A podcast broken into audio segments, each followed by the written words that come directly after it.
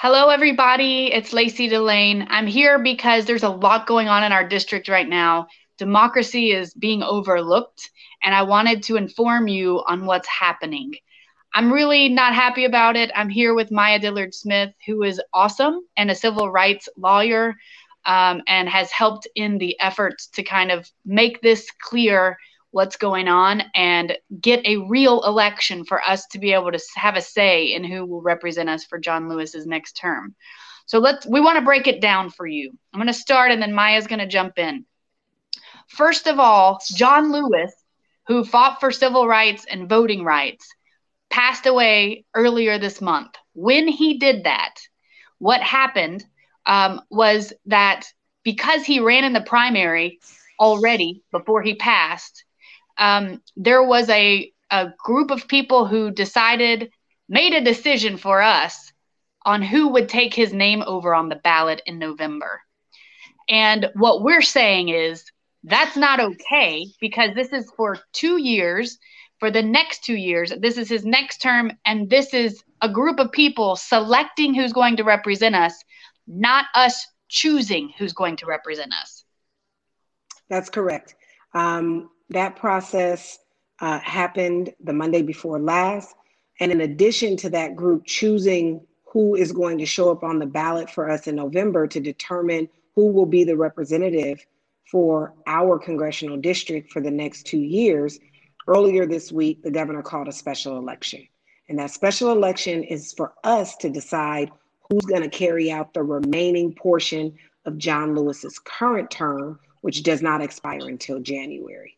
Um, the reality is that person's only going to be in the job for 30 days. And while we, the voters, have a choice to choose in that instance, we have been robbed of the right to have a say about who's going to appear as the Democratic nominee to represent us from this district and who could potentially be our representative for the next two years. There's something wholly undemocratic, unfair, untransparent, uh, and lacking in inclusivity that is desperately concerning to us. And it makes a mockery of John Lewis's life and legacy. And we are challenged by it, which is why we have been organizing both to inform you, the voters and listeners of this district, but also to ring the sound alarms for yes. the state party as well as the national uh, conversation about what it means for folks to simply follow the rules and give the power to the people to decide their elected representatives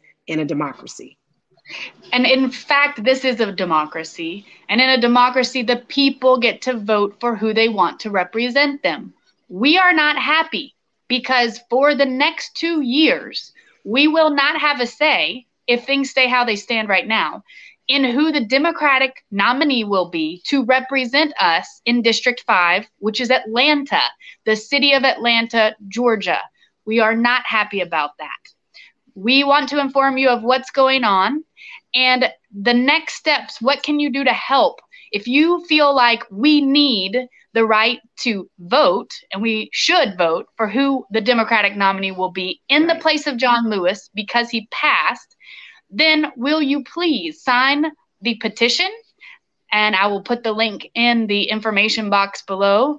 And also, please be aware if you are in the Atlanta area, we are going to do a protest at the office of the Georgia Democrats next Friday, August the 7th at 4 p.m. You can come and have your voice heard and show yes. that this is not okay in that in that time in that place. Absolutely. And the more voices that are coming from grassroots voters and residents of the district, the more we can amplify our concern. We are not a small grassroots group alone. There are so many who are challenged by this process, which was not fair, which happened overnight, and where we, the voters, have been robbed of our ability to decide who's going to represent us in a representative democracy. That's not okay. So please That's join not- us. Please join these actions. Please share the petition and join us at next Friday's protest. I'm sure that it'll be uh, in the description that Lacey includes. Thank you guys very much for listening. We hope to hear you and your voices being heard on this issue.